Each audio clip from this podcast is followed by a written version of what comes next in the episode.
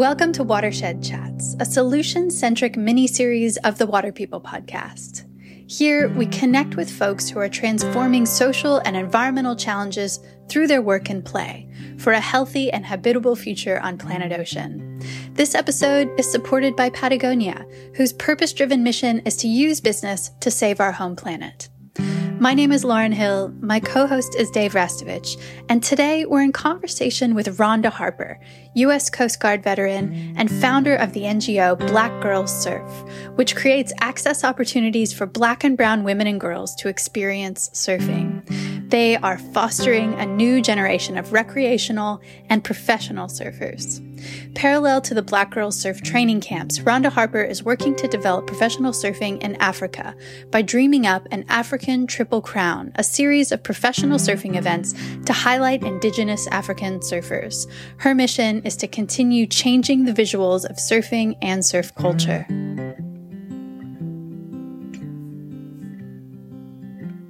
So I've been doing what I've been doing, taking kids out to the beach since 2005. And I don't think I just do it because that's what I'm supposed to do. I mean, in my heart, that's what motivates me when I get up in the morning. That's what I think about. This is just something I'm supposed to do. So I don't think. How did you come to that understanding that this is what you're supposed to do? When you can't stop talking about it. Case in point, I was stuck in Senegal, right? I was filming for Khadjou Sambe in the WSL on uh, her movie Emerge. And I didn't have a job. It was COVID. I got locked in a country. I don't speak the language. Almost no one except for Khadjou spoke English while I was there. Literally none. So I have to rebuild my life, right? I didn't wallow in what could have been, right? I excelled in what could be. As I was already there for Khadjou Sambe, she was the first female surfer. So I was already there for her. But why am I here now for me? How am I going to survive? And so now we opened a surf camp in Senegal. We have a, a an actual brick and mortar building right on the beach in the Yoff. That's how you excel. That's how you change the map. We had like five girls coming into this thing, and now we're at up towards a 40. So it's building us a, a community but that was the time. That was the period where I knew, okay, this is this is what I'm going to do for the rest of my life. How did you come to surfing personally? Beach blanket bingo, how to stuff a wild bikini, muscle beach party, Annette Funicello, Gidget, um, all of those things, all of those people. But one of the movies that I did see, had Stevie Wonder in it. There wasn't, you know, if you watch this movie, there's no black people. I, I even go back now and try to, I'm, I'm looking for black people in that scene because it's Malibu, right? It's supposed to be California. You know, we all love each other and all that stuff. And so I was looking, you know, I was a seven year old kid and the only one, the only person that I attached myself to was Stevie Wonder because little Stevie Wonder debuted in Muscle Beach Party. So when you, if, uh, yeah, and, and Candy, those are the two. Okay, so I was a dancer, so it was Candy. If you ever watch those movies and you see that girl that's always shaking it, you know, she's getting that thing, she's doing that thing, that's Candy. It was, and I was a dancer at, you know, I started out ballet and tap at that age. And so, her dancing and and Stevie Wonder in the same movie like that you know like that's it. That's that's how I got that's how I got started. And listen to the to the the old guys because I've met most of the guys who were the character references for the the movies. I met each one of them. They're like, we hated it when it came out. I mean, we just thought it was garbage. Like, I'm like, you realize I wouldn't be here? It's like they thought it was corny, but we, you know, when you live in Kansas City, you live in Kansas City, Kansas, in the 1970s, and it's hot and there's nothing else to do. That's what you focused on. Like you got ready, like you literally got dressed. Like my brothers and sisters and I, we would go upstairs and get dressed have our bowl of popcorn and we would sit down because we knew like all the summer beach party movies were going to i mean it was like a whole big old routine there were six of us we didn't have anything to do so that's what we did all summer long so how did you get from watching Beach Blanket Bingo to actually riding waves. Like, the, the, how'd you go from Kansas City to an ocean, first of all? So, so my parents uh, both work for the government. My mom was working for EEOC, and my dad was working for the unemployment office, transitioning vets from the war into society, right? And so my mom had the opportunity to be transferred to another state or city or whatever. And she decided that she wanted to go to California. And there's only two places you could go. One was San Jose, California, which was at that time it was like semi-rural, half city, half country. And then it was Los Angeles where the Beverly Hillbillies lived because that was the other TV show that we watched, right? So when they said these are the two choices you have, you either go live with the Beverly Hillbillies or you go to San Jose, California, which one you want to go to? San Jose, California was the most like Kansas City, and so that's what they picked. And if you know San Jose, that area, then you know Santa Cruz is right over the hill. So yeah, 20 minutes to get to the beach. what what year was that when you moved, Rhonda? And, 1979. And were there other people of color on the sand anywhere to be seen? Uh, no. So when we moved from San Jose, we thought we were because it was California and everybody said it was diverse. We thought it was going to be different from Kansas City, and it actually was not. Um, so my mom took us off to this beaten track because she didn't want to have to deal with, you know, being vibed is is what my parents call it, being vibed. So she would take us off to the side to this beach on the side, and it was Lighthouse Beach. So I was actually when I learned how to body surf for the first time and learned how to boogie board was at Steamers Lane, and I had no idea that that was where it was. Like I had no clue. Now I go back and I go, man, this is the best place to be. and so my mom took us down there. She couldn't she couldn't swim. She couldn't surf. She hated the water, but she wanted her kids to experience whatever it is that they wanted to experience. And we used to go down there at Lighthouse Beach like three times a week, and I would just get beat down. We thought it was cute. You go down there and you get beat down by waves. You just you don't know. And then when I you know now that I'm older and I walk down, I go, oh, that's steamers. And I'm looking at those waves that we used to think were cute, and we were bobbling in. I'm a much wiser adult not to do that. but that's that's Santa Cruz. That's just it was that first splash. It I was hooked by then, and then after that, my parents were taking us to Hawaii. Like I felt like we were in Hawaii like every other weekend because we could go right. My parents were. My dad was retired military, so we could go to the Air Force base and we could fly out for like five dollars. Um, I, I, ended up moving there, and this is how we get to the surfing part. I ended up moving there because even though we were in San Jose, there was that same kind of racial thing going on at school. My parents knew I was going to end up in jail, so they sent me off to be with my sister in Hawaii. And that's how I get to that's how I get to Hawaii finally to live and go to school. But I get sent to Hawaii, and while I'm there, the Magnum PI crew was there, and uh, one of the guys there taught me how to surf for the first time. I actually was on the board for the first time with one of the crew members. I, have been trying to find him for the last 20 years. Uh, I just want to let him know. I just want to say thank you. Like, like thank you for that first experience because that first experience would lead me to be who I am now. Yeah, I, I, find it really interesting to wrap my head around people's current surfing life and surfing sort of personalities when you start to piece together their experience of surfing throughout their life and the key people that have influenced how surfing fits in to a healthy life or a better life somehow through the surfing experience. And so just hearing what you're saying then that you had the experience of that Santa Cruz sort of surf town atmosphere and then you have this character in Hawaii that you haven't been able to find but who was gracious enough to share with you and and tow you into the experience and and help you out there and it just makes me curious about the work you do now when you when you have that experience with people where you see the light turn on in them when they harmonize with a wave and they don't have to do anything fancy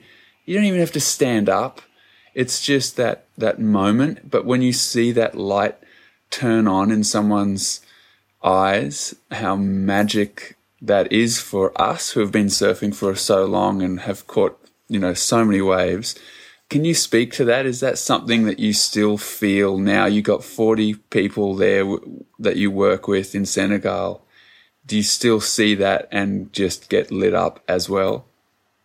Yeah. I mean, I'm grinning now. You know what I mean? Like it, you, you know that feeling. You, you see it. You, you can feel it when they feel it. You can feel it. It's usually contagious. I'm in the water with them. It's, it's a contagious feeling, and it, it it, not only contagious, it's addictive because then you, you want to see more kids do the same thing. You want them to understand. When I went to Hawaii, I was an angry kid. I know what surfing did for me. I know how I came home. I know who I was before I went, and I know who I was when I came home. I was two different people altogether, and the change all came from the ocean and respect and being out with nature. So when I see those girls light up, and I see them light up, every day, all day. If one, the, there's a, one of our girls who, no matter what, she just has the biggest grin on her face all the time. I mean, she could wipe out and she's wiping out, I'm sure, with her mouth open because she's smiling. Like, I love taking pictures of her because she is like, there's actually, there's two of them, but this one particular one is like pure joy of riding waves. And it's just, uh, it's amazing. Those are the girls in Senegal. And I mean, those girls came from not having anyone to guide them, right? And, and, and, and with no hope. Like no one was thinking about having these girls,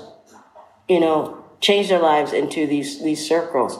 Khadjou Sambe did. She called, she, she was in California and she was like, Rhonda, can we start this thing in Senegal? And I said, of course. I mean, she saw it. So when she, when we're actually out with the girls, still to this day, that was like two years ago, I think. Two, like two and a half years ago. These girls are still stoked, like, just like this, the very first day. So I can't wait. We're gonna, we're here in, uh, South Africa right now, and on the 18th of April, I have another 43 girls coming from a township here called Crossroads and we're going to do a girls' day out. I usually do one a year. There's a Mother's Day out that comes out on Mother's Day, and then there's the girls' day out, and that's going to happen on the 18th here. But um, I'm so excited. Like they sent me a message, and I'm telling you, I get messages from all over the world. This was the cutest message I've ever because they asked all of the girls. Apparently, I didn't hear the question. I just heard the answer on the recording, and I'm going to assume that the question was do you want to go and have a surf day? And they responded with yes, and you can hear all 43 girls in the background. Yes, we're going to do that. it's absolutely like, like, you know, in your career, in your whole career. And I hope everyone, everyone has these moments.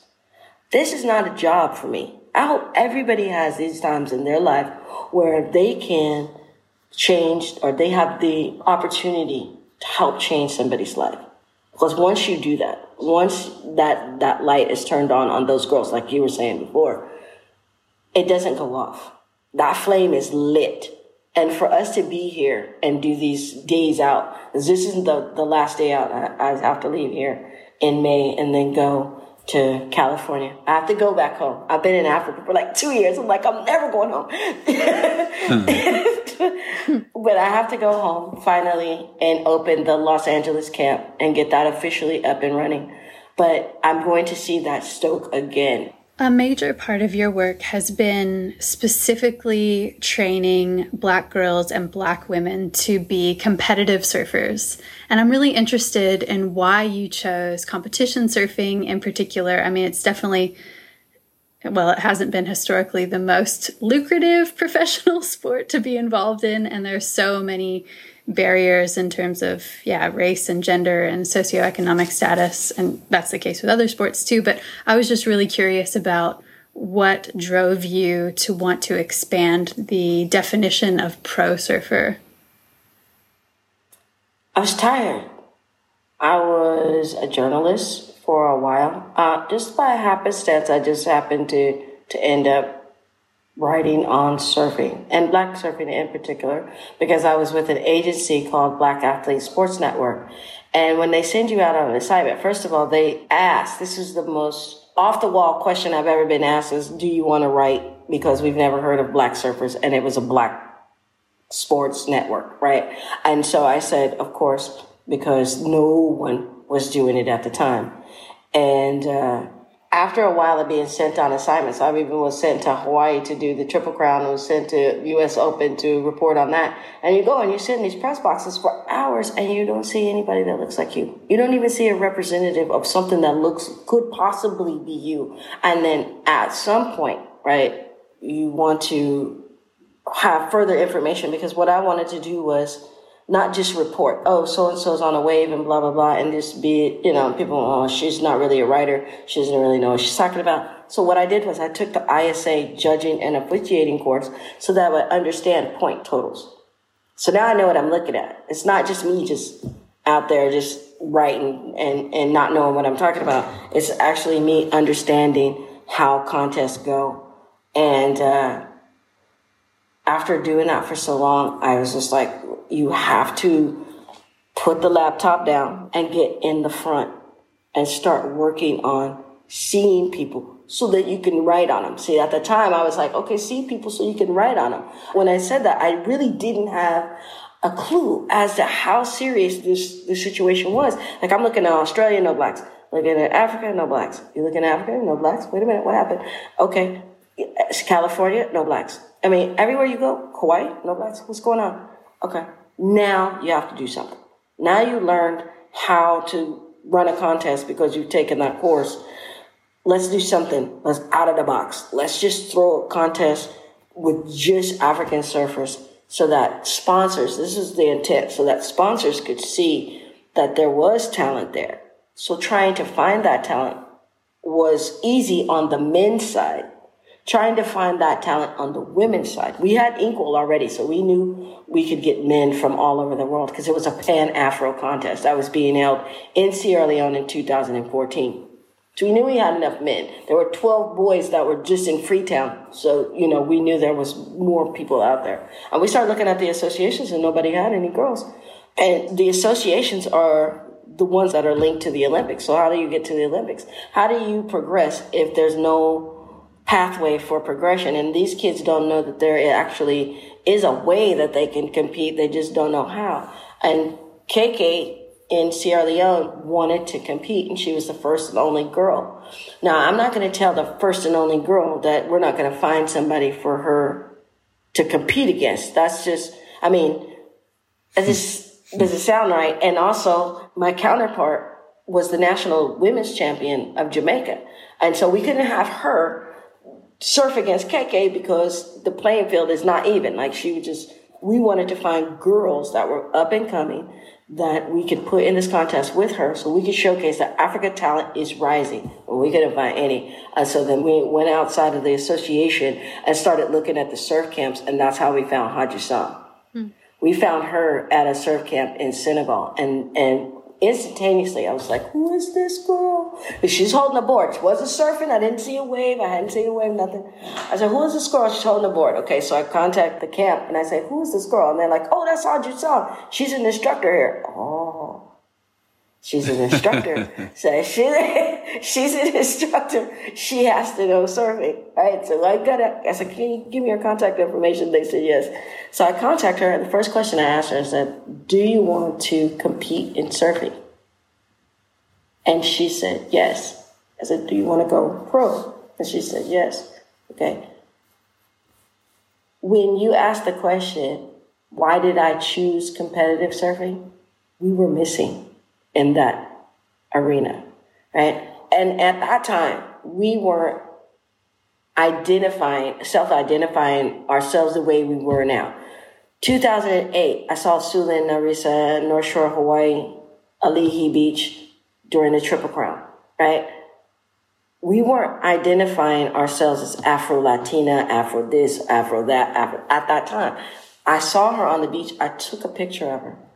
I said she could be black, but I'm not going to walk up to her because I felt like that was, you know, inappropriate.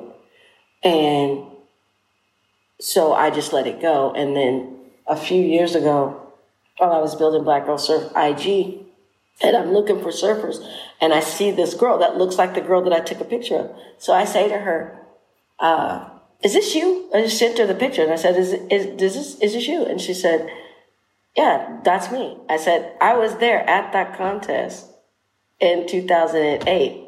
And I took this picture, but I didn't know that you were black. And then find out that Wiggolly Dantas, Wesley Dantas, uh, the whole entire family surfs, like the Naraisa and Dantas. Those are names that we know because uh, Wiggolly was on the, the world tour for a minute.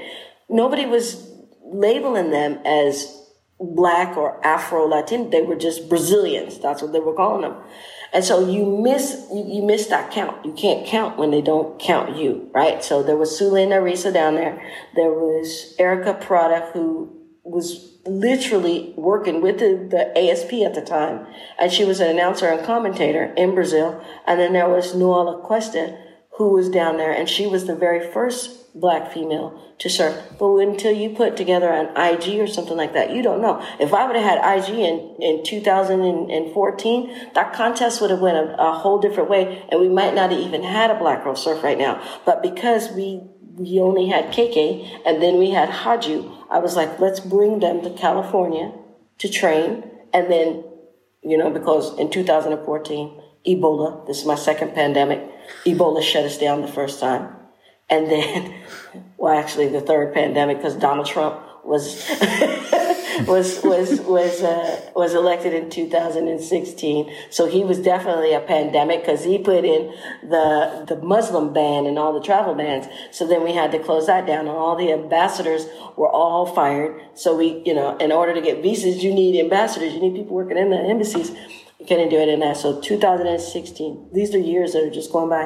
And I say, okay, that's it. Bring them to California to train. We heard that the Olympics could possibly be a thing and we didn't know. And then we were able to get Khadjou out and we were still to this day.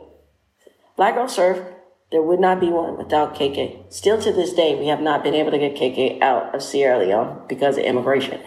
So I have not met this young girl that I met when she was 14 and been taken care of, putting through school. I've not been able to meet her yet because of immigration and pandemics. Those are the two things that have kept us apart. So, so now we find out that the Olympics are coming. We get Khadjou to California. You know, we find out, oh, it is an Olympic thing. We put out the, the SOS is what you, what you saw was our, our financing. And, uh, the rest is, is history. I mean, from that moment, from that very moment where I had, I called ABC, specific reporter because he had already done a story on, I was in construction, so he had already done a construction story on me. So I was able to just call him up and say, listen, I have a West African surfer who needs money to go to Olympics. Can you help? And with like 45 minutes, he was like, where are you? I said, I'm in Santa Cruz at Steamers Lane he was there. So after that, Black Girl Surf just took off, and it is what it is today because of the help of of people who saw the vision, could see further than most people in the surf industry, and we did not. This is why we have worldwide popularity instead of surf community popularity. I never went to the surf media at all because I knew what the challenge was. I knew there was a racism problem. I knew there was a female problem. I already knew all the problems and all the obstacles was I was st- I was working in the industry, so I already knew. I'm going to the contest. I can see there's no black people. You already know. Don't go to that. So I went to mainstream media, BBC, ABC, anybody that was listening. I was calling. They at some point, at one point, I, I made the first call to ABC, and I never had to call anybody after that because once that story hit, it was over. And we've been telling this story for now two years. But what I want people to see is not the story that's behind us, but the future that we built since then. We've been able to work with the WSL to do a bunch of wonderful things, not just the WSL, with brands as well, and trying to get them to understand that unless you diversify you're going to become irrelevant in this industry. You're already, everybody's already broke. I watched Billabong stock go from, I think it was at $11 at one point, all the way down to like 25 cents, and then they stopped selling shares. If you don't know your industry, then you won't know how to navigate it. You already knew. You can't go to Billabong and ask them for sponsorship because they're going through some things. If they stop selling shares, that means they're they're losing business. So don't go to Billabong. don't go to. Yeah, I mean we're we're both in the camp where we feel like we're really interested in surf culture. We understand, as you do, that the surf industry is steeped in all of these deep biases and old ways of doing business and understanding the world. And so, yeah, surf culture and yeah. diversification and, and taking the power back as you've done in changing the definition of what it means, what it looks like to be a surfer. That's that's the future of surfing.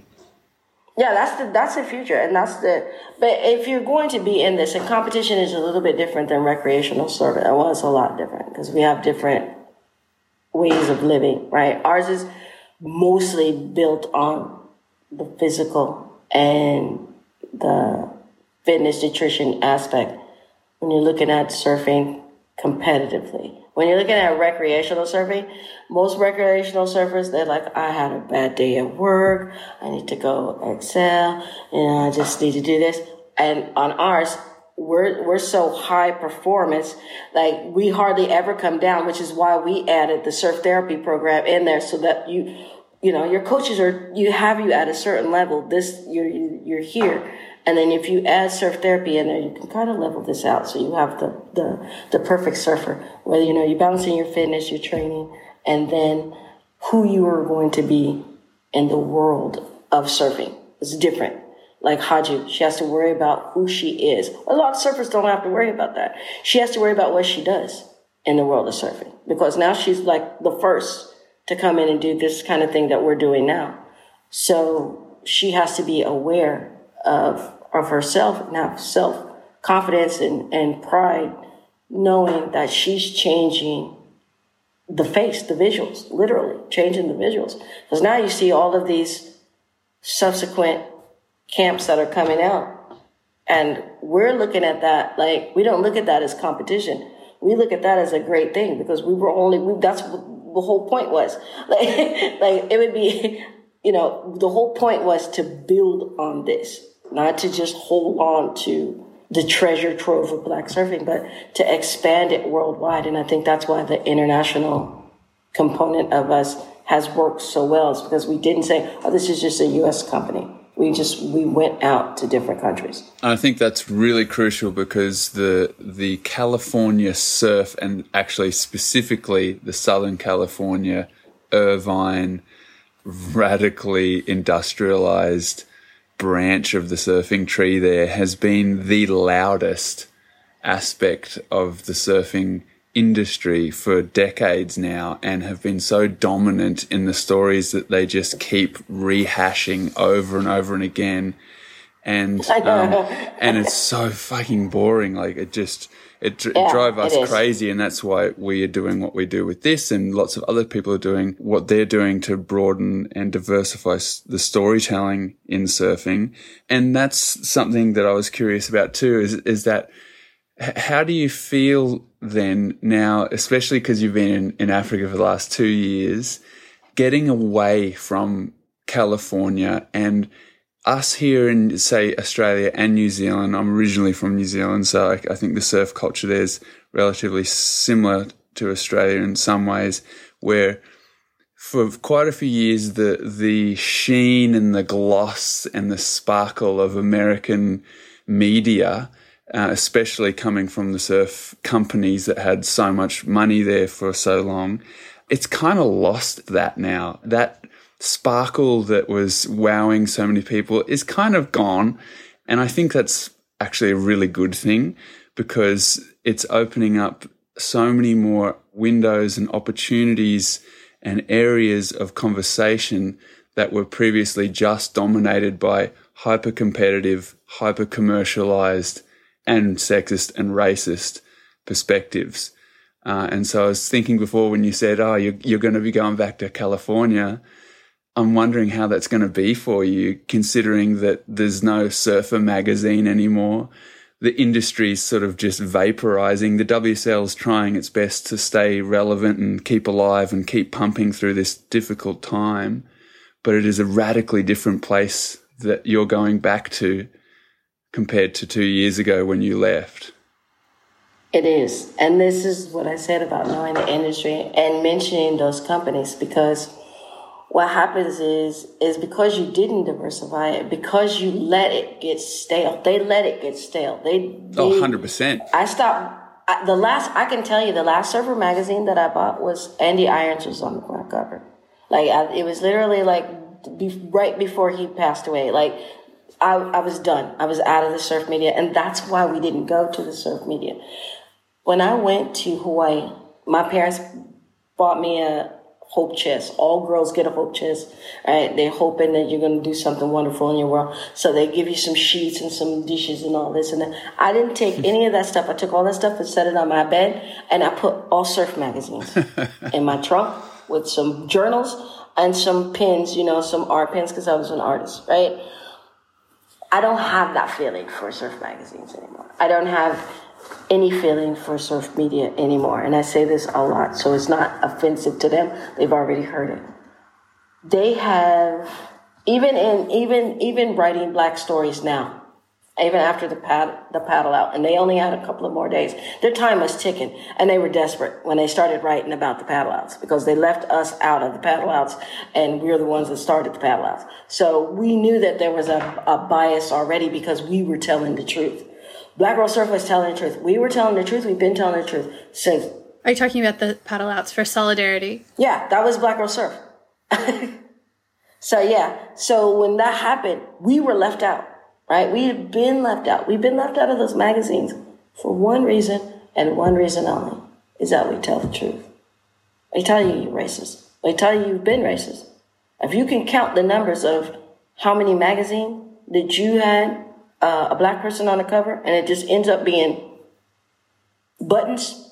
I mean, Buttons was, you know, his height was in the 70s and the 80s. Okay, then we're in 2021 and you haven't diversified the covers at all. It's still said, how do you expect to sell another magazine? Even if it was a, the day that Surfer Magazine went down, I went on their site and I said, thank God because it ends that hold that they had on the surf industry where the imagery had to be coming from them. Now you see Hurley start putting out people of color. Now you see Billabong start putting out people of color. This didn't happen. Go back. Go back last year. Go back last year and see. Go on one of their sites and look and tell me how many African Americans they had or how many Mexicans or how many Hawaiians. I mean, literally, they had cut, even the surf industry even cut Hawaiians out of their own contest. Like, it had to evolve because it, it, it had imploded. So the WSL struggling now, um, is a blessing because now they see what I was talking about, about diversifying. If you don't diversify, where's your customer coming from? Where's your customer base from? And anybody paying attention to the customer base? So that's when I started looking at the stocks and and understanding how all of these things play into this business. And then adding in the fact that it's a fashion industry right? All the surfers are are product placement. They're, they're, they're nothing but models in the water. That's the only difference. If there was france they'd be running the walkway. You know they it, it, this is it. They put you in a bathing suit and all this stuff and all of these things needed to change in order to be able to make $5. I said I had to create a whole category. A whole category. Imagine you have menswear, women's wear, you have, you have white women, you have, you know, Spanish, Mexican, Latina women, you have all these people, and then you don't have black women. I had to create an entire category by putting out Black Girl Surf, by doing the, the footwork on the ground for the companies to even shine a light on a black female surfer. There's a lot of work that went into that, that process. So when you talk about culture, you have to look at what makes a culture. Cause it's not the surfers that are on the street. Uh, it's definitely not them. It's right there in the office. They create that culture. And until you go into that office and you say, look, we, that culture's gone. You're going to have to recreate it. We're going to have to do something else. It won't change. I went to the companies and said, it's time for a change. Like, I sat down with them. I don't know anybody else. And everybody's like, Rhonda, I don't know anybody else who actually like went in and started talking to companies. I talk to companies all the time about diversifying and what it means to your bottom line because that is what they're there for, right? They're there for their bottom line. We're here for the freedom and be able to compete and, and, and have a platform where, where we can shine too and we're not excluded from, from the process. But unless you go and talk to the man who's running the process and he doesn't understand, I've changed so many people's minds just by going in and talking to them. And they had some bias they didn't even realize. Well, I, I just thought black people, and I heard it before. I just thought black people didn't like water and, you know, they don't swim and blah, blah, blah. I heard this and I heard that. Well, that'll keep you excluded from, from a sport because you have people who are still spreading myths. Well, that does speak to the fact that there have been very real, very racially based barriers for people of color to have access to beaches, to pools, to the opportunity to learn how to swim, not to mention to surfboards and wetsuits. And yeah, how, how do you navigate that conversation around the historic lack of black surfers and, and surfers of color? Just by telling the truth just by telling you that your fees are too high and giving you an example of how they're too high. And there's an example I normally give. If I was a West African girl and I wanted to join WSL and I, and I knew how to go about it, the first thing I have to do is pay $150 for a membership fee, right? So if my parents make $720 US a year, what are the chances that my parents even if as talented as Khadjou is, what are the chances that my parents are going to save $150 US just for the membership? That's not even the entry fee. That's just how that, and then I have to travel, right? Thank God Khadjou had us because we paid for every single thing for the last four years for Khadjou, right? Or she would not be where she is right now. Every single thing we paid for. She needs something, we're going to send it to her. They don't have the money. So how I go about this conversation is, is just give that example of just this, just this one surfer. Now this surfer just happened to change the world, but she had financial backing behind it. Now imagine if all the little West African kids had it, or all the South African kids had it, because there's some serious talent in Africa. There's so much talent in Africa, it's almost overwhelming but you, they will never get to the point. Having these conversations with the powers that be, right? Whether it's the WSL or it's Hurley or who, whoever it may be. WSL, I sat down with them two years ago and told them exactly what the problem was.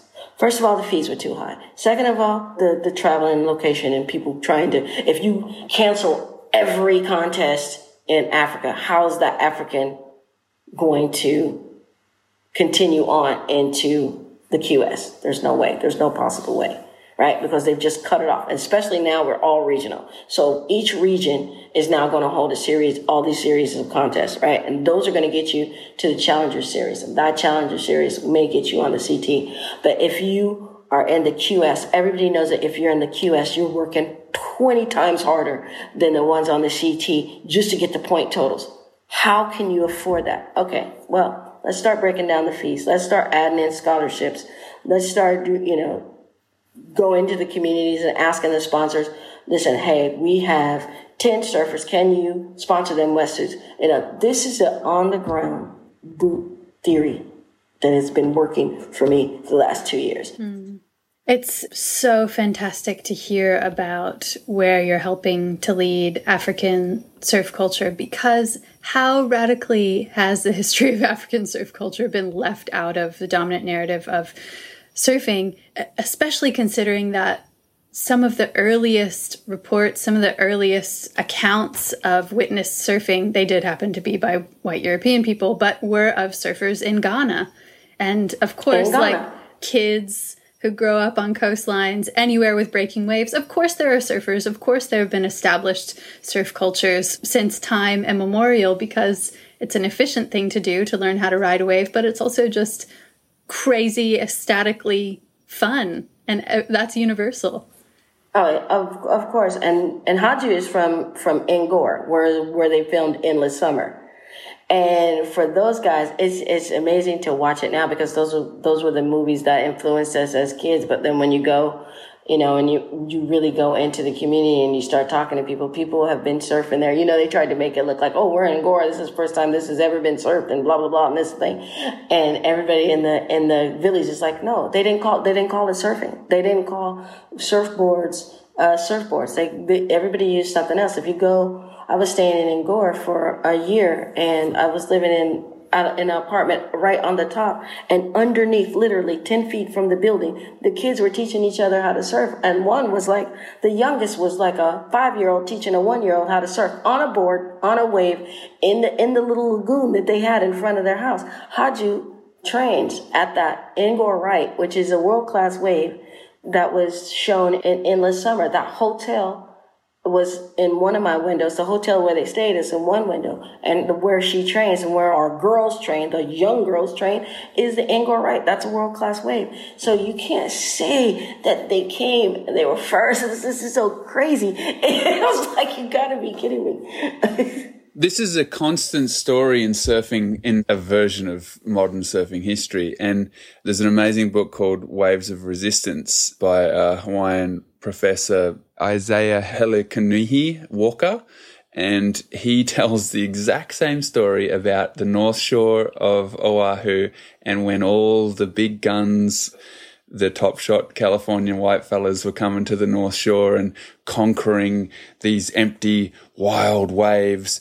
Uh, no, there was a handful of local, amazing, strong local Hawaiian surfers surfing those breaks at Sunset Beach and all the other amazing spots there who were just excluded from those very early surf films that were building Californian surf culture that would spread around the world. But that was exactly the same kind of example where they were just edited out of the storytelling. And that has Ooh. happened all over the world. And so what that makes me think of is, okay, if that's the track record of the industry and these main storytellers in the industry, white colonialism, basically. white colonialism, and that then led towards the establishment of this tour. And the tour also has a, a terrible track record on the North Shore and in Hawaii of treating local Hawaiian oh, people. Yeah and so for me, you know, because I turned my back on that world as a teenager uh, and I was deeply embedded in it, and I feel as though the opportunity for kids to have a surf contest experience is a great thing. It should be available for everyone, though when I've spent time with so many amazing, talented surfers over the years, and I ask, I love asking this question what was it that would get you to the surf contest all the time when you were a kid? It was hanging out with their buddies at the beach all day. It was never the sole reason of being a winner and being on the podium for that one day until the next event, the next weekend or whatever. It was to be there with other people and to have that feeling of camaraderie and togetherness and to be getting pounded in a lineup and look across in the whitewater and see your buddy right there getting pounded too and you're laughing as you go onto the whitewater and sharing all of that together is really key. And something that's been happening in Australia in recent history is that we have these very, very sporty, serious, high performance centers that have popped up.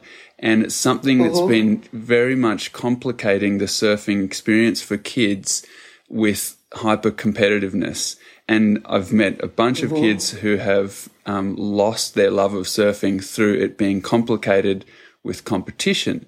So something I was interested to just hear what your perspective with this is that it's such a small percentage of people who get who go through the surfing competition world and get to a point where they can feed themselves and their families and look after some of their kin um, through financial success in, in competitive surfing. Um, and what happens for all the others who perhaps go through the experience of contests and maybe come out the other end feeling like surfing's been a little more complicated um, than it than it could have been. That the the that I guess that surf therapy thing that you were talking about before that that aspect of it is addressing that. But I was just curious what what your experience has been so far with uh, young women coming in and learning the surfing experience and doing competitions and and how like really fired up people are to be winners or are they just really loving their being there with others and feeling a sense of community in that space? I think if I use Senegal, I mean we have we have different camps. Maria Eduardo is in Brazil. She's been competing I don't know. and you would think that this girl has uh, been surfing for 20 years and she's probably, she's 12 years old. Um, so she has a, she, she has a, she has a different mentality about it. She really does want to compete. And what we're doing here is this is a competition camp. Number one. On the second side of that, we have the, the, what used to be called the Nappy Roots camp is now the Black Girl Surf minis because the minis felt left out of the Black Girl Surf label. So now they just want to be minis. And so we're like, okay. So they're Black Girl Surf minis, but we have the minis.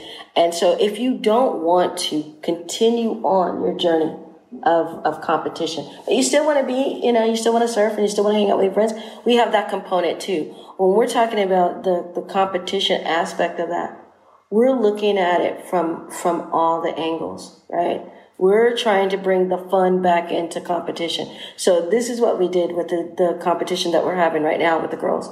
There's so many things that are layered in that. You know, you go to a competition, you check in, you get your, your jersey and, and, and you're off and your heat. And so there's other things that we're putting together, even for the parents, that they can come out and have. So it's going to become an experience, right?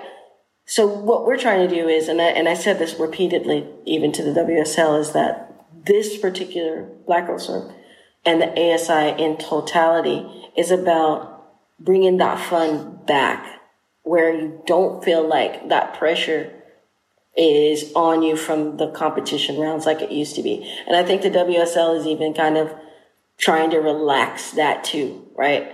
I know that people are bringing in psychologists to deal with you know, any angst or any anxieties that we used to go through. I mean, we didn't, like a whole bunch of this stuff we didn't have. Like when I was skateboarding, nobody had a, like a psychologist, skateboard psychologist you could go to. It's like I felt like I couldn't skate today. And that's what, you know, nobody I really had need that. to talk about it. I really need to talk about to, that, I need to discuss this, but they, there is, and I'm going to tell you why it's, it's, it's important, especially with these girls.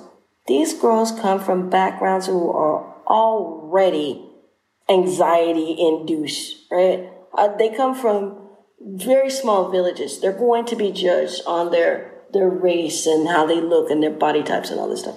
So we try to prepare them and make this fun for them. So I know I have a very serious surfer who's going to go on to the Olympics. I already know that for a fact.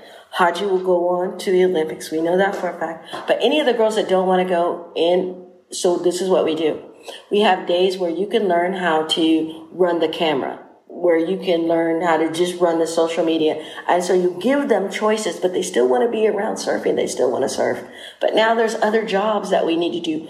Partnering with Decathlon and having an internship where they run part of Decathlon and they, they're still here with Black Girl Surf, but then, you know, once they get old enough or they've trained long enough, then they go on to be able to have jobs in management throughout the companies, like keeping them within the surf industry, but really dialing in on what the actual need is a surfer. Before people were just like, you just go surf. Why, why are you standing here? Like, go surf. You know, like your heat is on. And that's all they cared about. But that's not what we care about. We care about the, what happens after, right? That's why we educate you. We pay for your education because we know how surfing is and competitive surfing.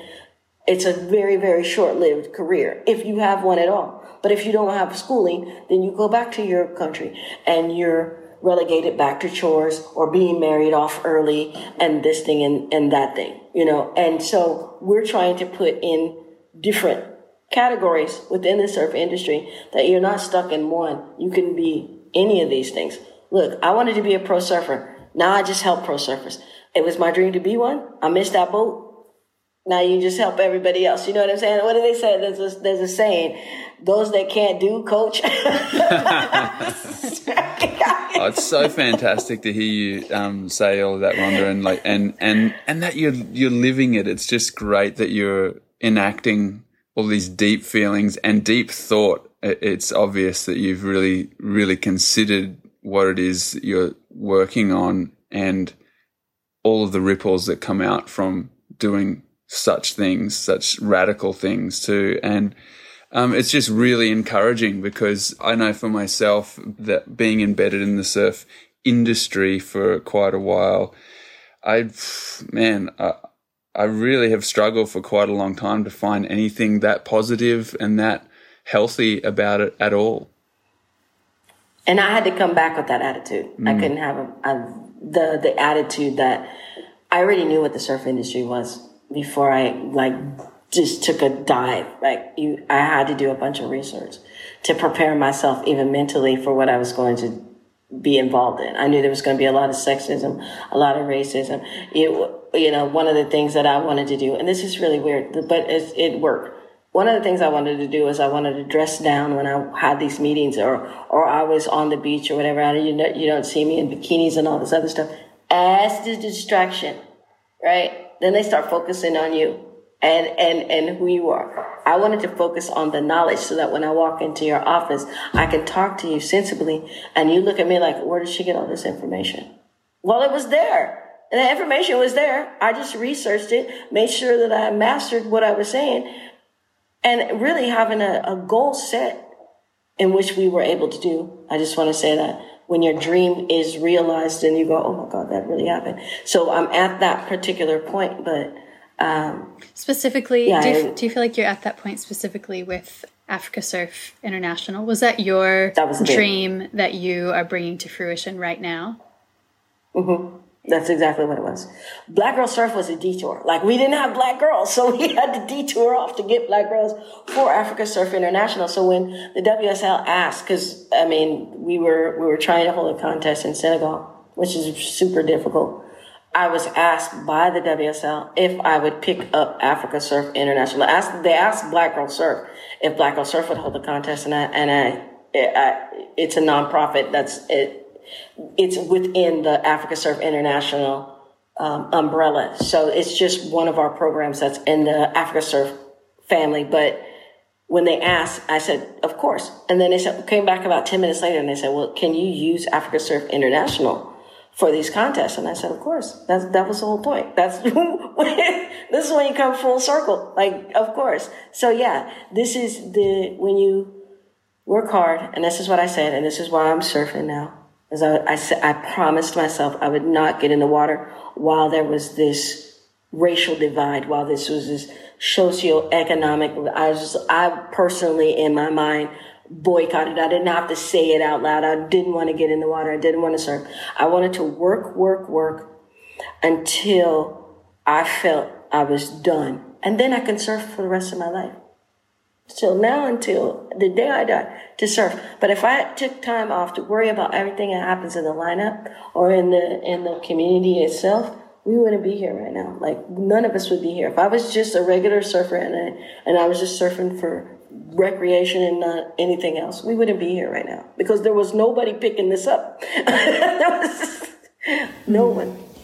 I I was reading an article last year about um, just to change direction a little bit, but I'll bring it back to you. Mm. I'll get there. Um, okay.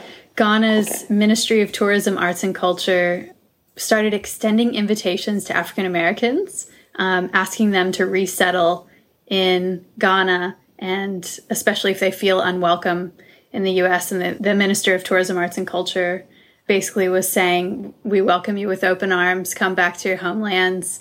Africa's waiting for you. Um, and I was just wondering, as as an African American woman growing up in Kansas City, if you had a sense or connection with African culture, and if that called you throughout your life, or if that was something that you came to as an adult. No, it had been calling me since the day I saw Roots for the first time in the seventies, right? So I always wanted to, and my and my father was stationed with Alex Haley who wrote that book, and they both went through the Coast Guard with a whole bunch of racial things that they had to go through. Alex Haley it will eventually leave the Coast Guard because it's it's it's racist, but it has always been in my DNA to go back. I didn't know when. I kept saying if you if you talk to people like Kwesi Kika and people that are on the tours and whatnot, they're like Rhonda's been coming to Africa for at least since 2007. So I started this whole thing. It started out as a camp for the amputees in Sierra Leone. I was really inundated in the culture of Sierra Leone before I even got stuck into Senegal. But once I got to Senegal, and I did read that article about Ghana, but I was already a resident. I was, I felt bad because I was already a resident of Senegal when I saw that about Ghana, and I was like, dang. you didn't have to go through all of the things that you have to go through over there. But um, they were just like, come on. We are like, hey. But Ghana sounded really good, but I was in Senegal. oh wow! And so you're so you are heading back to you're heading to LA to set up camp there, and in the back of your mind, do you feel like you'll you'll be there, you'll get that job done, and then you'll go back to Africa? I'm already like I already am done with that camp. Like in my mind, I've already opened it, and I'm on plane on my way back to South Africa. Mm. I mean, I even I have a fiance, and even the advice there was like, "You no longer belong here. Your spirit does not belong here anymore." It literally has left the building because this morning when I got up, I got dressed, blah blah blah. Colin came over, blah blah blah. We did that. Okay, if I'm in the United States, I'm getting dressed. I'm wearing a hoodie right now. I'm not wearing a hoodie. I'm not wearing this hat. I got my hair wrapped up and probably have some stuff on, some makeup and all this stuff, just so they don't mistake me for a black male. I'm not in the mood for that. When I get up in the morning, I just look terrible. When I answer the door, I just look terrible. Yeah, it's what it is. You know what I'm? I don't have to dress up to not get hit in the head. This is what I used to tell my friends. I used to do crazy stuff in the car all the time. I, I go, you guys remember I'm black, right? So you guys can like drink and be doing crazy stuff in the car while I'm here because I'll be the first one to get knocked in the head. They're going to ask y'all questions afterwards but I'll be the first one to, to go down. No, I'm not, I'm not in the mood. I don't have that problem here in Africa. I can mm. take an Uber, no problem. They're not like not picking me up because I'm in a certain section of town. You know, I'll walk the streets without having to feel some type of unsafety, you know? And this is what I want for my girls, not only just in the United States, because this is, that racism thing, it goes on to different continents. So we're not just in San Jose. I mean, we're not just in California and South Africa and Senegal. We're in Jamaica. So we have to worry about what the social climate is there. We have to worry about the social climate in Brazil, which is horrible and the COVID numbers are up. But we're just always constantly worrying about where this is going. And somebody is sitting at, well, somebody, me, is sitting on a computer trying to figure out what's going on in each country to make sure that our athletes stay safe, right? Here in South Africa, we have that gender-based violence, right? Or in Senegal, we have the patriarchal system that doesn't allow women to do certain things and you're regulated to these kind of things and they don't want to see you do those things. So everywhere we go, we're always conscious of the culture, the social climate that's going on. And it, you know, United States was probably the worst one. Like the worst one, the only one I don't want to deal with is the United States. I, I really, Mm. I mean, it's on my own country. Like I can, I can talk to the Minister of Sports here in Sierra Leone and, and build and build and build and build and build within these structures.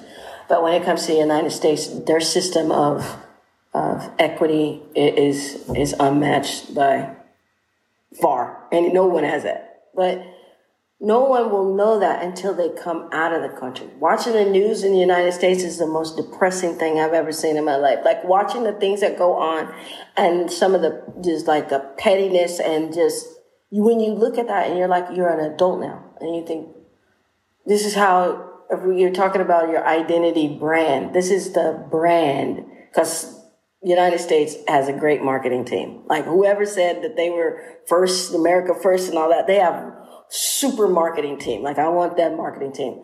But it's nothing of what they say it is. It's absolutely like smoke and mirrors every day you walk down the street. I hope they get better uh, with that that illness that they have. But until this is why we're here for the next generation, right? Because the next generation coming out will be stronger. They'll be well equipped. They'll be educated. They'll understand what it is they're actually watching and how when they go from this country to this country what's the difference? Uh, the africans may never want to go to the united states. They went once and, and they see how they're treated but they, they'll go to brazil because they'll treat them better right? So this is a, it's a learning experience for, for all of us. I know it was a learning experience for me because they kept telling me that uh, my whole life they tell black people you don't want to go to Africa. Don't you? You know, white people are always telling you go back to Africa, and black people are like, "When well, you going back to Africa?" Because they scare you into not coming to Africa. they do. When you're a little kid, they you don't want to go to Africa. They're starving over there. And I come over here and it looks like San Jose, California on any given day. I can go to one of these, like Kalk Bay looks exactly like Santa Cruz. Muizenberg looks like Santa Monica, or uh, well, one side of it. You know how Santa Monica goes into Venice. So, so, so, this side of Muizenberg looks like Santa Monica, and then that other side over there looks like Venice. But I mean, it looks like my home. And they have more people here that look like me in the water. That's the most surprising thing. That's the best part about being in Africa as opposed to being in the United States. I don't have to worry about being in the water here and somebody saying something to me. But if I'm in California, especially now, going through all of the stuff that I did with the paddle outs and all the stuff that I've said about racism and surfing and blah, blah, blah. Do I feel safe getting in the water anywhere in the United States? No. no, not at all. Mm. That's just how it is. That's the difference. So, uh, yeah, I'm coming right back. I'm go home, open that camp, and uh, get all my people set up and make sure that it's running correctly. And then I'll kiss my dog and my fiance, and then I'll give it go. well, I, Rhonda, I've I've passed through um, through Senegal uh, quite a few years ago and hung out and made a bit of music with some local crew and and uh, I wanted to ask you how you go dancing to the sabar drumming there. Have you got any skills? Oh my God. Can you keep up with that oh, radical, course. radical oh, music? you can. We uh, live in a village, so it, it's like a every almost every other day thing. So the girls finally like dragged me out there, and they didn't think that I had been paying attention for the entire time I was there, and I was keeping up with them. And they were just like, "What?" But you'll see us if you if you've seen the Hulu spot. Yeah. You'll see us you'll see us dancing. We, yeah, I pretty much, I mean, I was watching it every other day, like you, and I was a dancer. So, I mean, I was looking, I was like, it looks intricate. Oh, this looks like, nah, nah, I got it. I got it. I got it. no worries. All yeah. time. Great. No, that's the, that's the best part. That's the best part of being there. Yeah. Is, is dancing with your girls and having that good time and knowing that they feel safe where you are. You know, every time we move somewhere, they were right there in the morning. Like you wake up and there's 40 kids sitting on your lawn and you're like, what the heck? What happened? Like they, somebody said Black Girl Surf was over there and you wake up and there's like 40 kids waiting outside for you to just come outside. And, uh, or when you move again and you try to move all the way to the fifth floor and you wake up and they're like waiting there on the stairs when you open up the door. They're like there waiting for you on the stairs. Those are the mm. best parts of, of, of being in Senegal. That's mm. so great. Mm. That's wonderful. I'm um, I'm just curious about how we can support your work, how people who are listening can support your work in the most helpful way possible. Um, the most helpful way at this particular moment, especially when we're trying to move the girls here for the first WSL contest, is probably donations whether it's in kind or monetarily, because we have a lot of airline fees that we have to cover, and we really do want all of our girls to participate in the, in this particular one. So um, we have a GoFundMe that's been going on. I probably need to refresh it because it's been going on since Khadjou came for the Tokyo 2020 Olympics. But yeah, that's the best way is GoFundMe at Black Girl Surf in the back, and then uh, just more than anything, I think we need is we need vocal support. It's very hard for these girls. When these girls were finally put onto the WSL platform for the first time, and you go look at the comments that are underneath them, and they're racist, and these are grown men, yeah. just racist and crazy. You just, these girls need more moral support than any other girls. There's no other group of girls that are going to need support like these girls, especially with a name like Black Girl Surf because as soon as you say Black Girl Surf, then you have, oh, why isn't it White Girl Surf? Because it's not. When I named it, I wasn't thinking about white girls. I was just thinking about black girls that look like me who've been excluded from the surf industry for decades. That's what I was thinking of. But yeah, we're, we're pleasantly moving into another season of this company and I, and I'm blessed that we're able to continue because you know what once there's so many groups that come out in one year they, they're here and the next year they're gone and so here we are in our fourth year like up and running And uh, we just feel blessed because we knew that there was a need and we just didn't know how to fill that need. Now we have it. So, yeah, the best way to do it is to donate to us because, you know, these girls need wetsuits, they need, you know, boards. That's one of the things when you're in West Africa, the, the hardest thing to get is a surfboard. There's nothing harder in West Africa to buy than a surfboard. You may find six for sale, maybe. And they've got the price so high because they know it's a rare thing to do. So that's the main thing that we need is equipment and gear at any given time.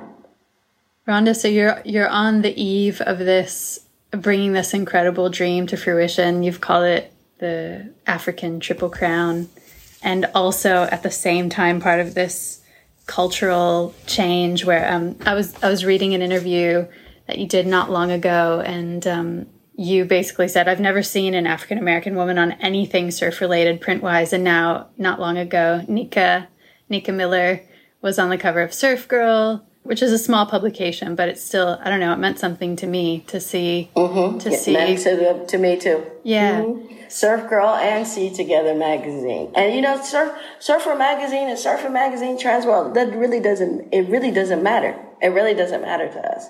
What we wanted to see was the women, right? White women have been in this industry for decades. And we were just waiting for them to like, hey sis, let me help you up. You know, let me put you in my space of, of privilege so that you can be seen as well.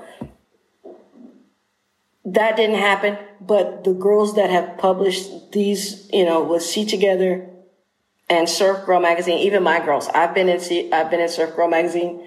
Khadjou's been in Surf Girl magazine, and one of our girls, um, Awasek, was in. I think not this month, but the month before. We're all in Surf Girl magazine, so they're opening up their doors to diversify. But do I care if the men do? No, I don't. I never liked the writing in, in surf magazines in the first place, so I can't imagine them trying to to write on a serious subject like what we're going through, right? Because they seem they seem to trivialize it. I saw Surfline tried to dip into the diversity pool, and they got they they caught the the wrath of me when they started off by saying uh, the I think the first line, first paragraph was, um, "I don't ever remember surfing being racist or sexist." That was the first line of a Surfline article about diversity and I was like, okay, you guys need to stay out of it. Just go over there. We didn't, nobody asked you guys, like, you know, just keep, just keep misforecasting the waves. Just, that's your job. Just do that. But, don't it. get into don't get into areas. I know everybody wanted to feel like they needed to dip into the diversity pool without any education, information. They were just wanting to be involved in it, and stuff started coming out, and it was so ignorant and so tone deaf. I was just cut off all media, right? Unless we're doing it, we're cutting it off. We don't want to see it. But what we saw was we just seeing that it was just for us, it's just not worth the, the, the effort to try to educate you if you're just going to be here for one minute. Like, this is just going to sell a magazine or you're just going to get like a thousand likes on this. Um, I'm probably not going to talk to you because you haven't done the research. You want us to do the work for you. There was a company that came to us for sponsorship and they called us colored. We realized that they were already going to be tone deaf. And I don't have that time to work with you to educate you on why you saying you, you're just a privileged white girl. You don't understand what the colored girls are doing. Now, there's some people that were picked up by him. I didn't tell them the story, but that was for them to research. Even as a black woman, I'm going to research every single thing I do because I know I'm going to be scrutinized. Oh, you sold out. Oh, you let them do this. Oh, you let them say that. If I would have had an article and they would have said, oh, this is what the color girls doing and a caption underneath some bathing suit that we were representing, People would have mm. lost their mind, especially the United States would have burnt the whole country down. Just, just over the word.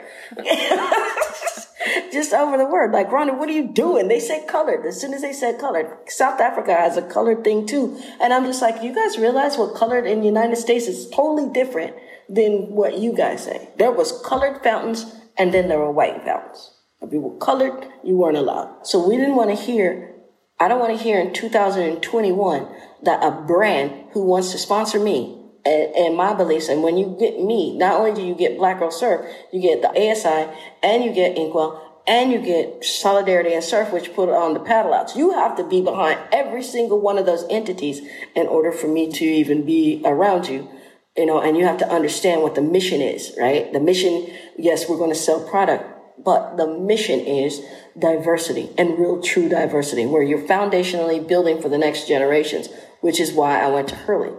Went to Hurley because they were willing to start off and build a foundation that was going to last generations. And when Black Girl Surf is no longer the popular, they still have a program that they're running that looks just like Black Girl Surf but it's whatever they decide to call it after we're out of the thing. But please start something now so that the future generations know that there's a way, a pathway. I just happen to be the entire pathway. Nobody gets the entire pathway. If you get a coach, your coach is a coach. Your coach may not know how to get in, you into sponsorship. Your coach may not know that your imagery is important. Your coach may, you know, there's things that coaches know that, you know, technically the marketing department doesn't know. They don't know that you have to have a certain look or this this type of wave. This they need this type of spray in the background to make it, you know, a viable cover shot. You know, there's different things that you have to put into different and if you don't know that, if you don't have that pathway, you're lost. And so I've been able to educate myself front to back. So you can come in the beginning surfer and like Khadjou has a deal, a life right deal for a movie with a large studio for her life story. So, I mean, not even just Khadjou, as Khadjou and KK. So you tell me one coach and trainer that can get you from A to Z. they don't do it, but we do it here. Wonderful. yeah, so great. Well done. I'm just so excited to see this influx of the next generation of girls, girls of color, girls from all over the world out in the lineup. And um, feeling like they belong in the water and to surfing culture. So thank you so much for contributing to that. Thank you. Allowing so many women to feel like they belong too. It's the belonging. When we walk through the village, you know, 30 little girls with a hand, hand out because they want you to give them a high five as you're going to your apartment because they want to belong to something. And so, uh, more importantly than training and everything else, the sense of belonging is important.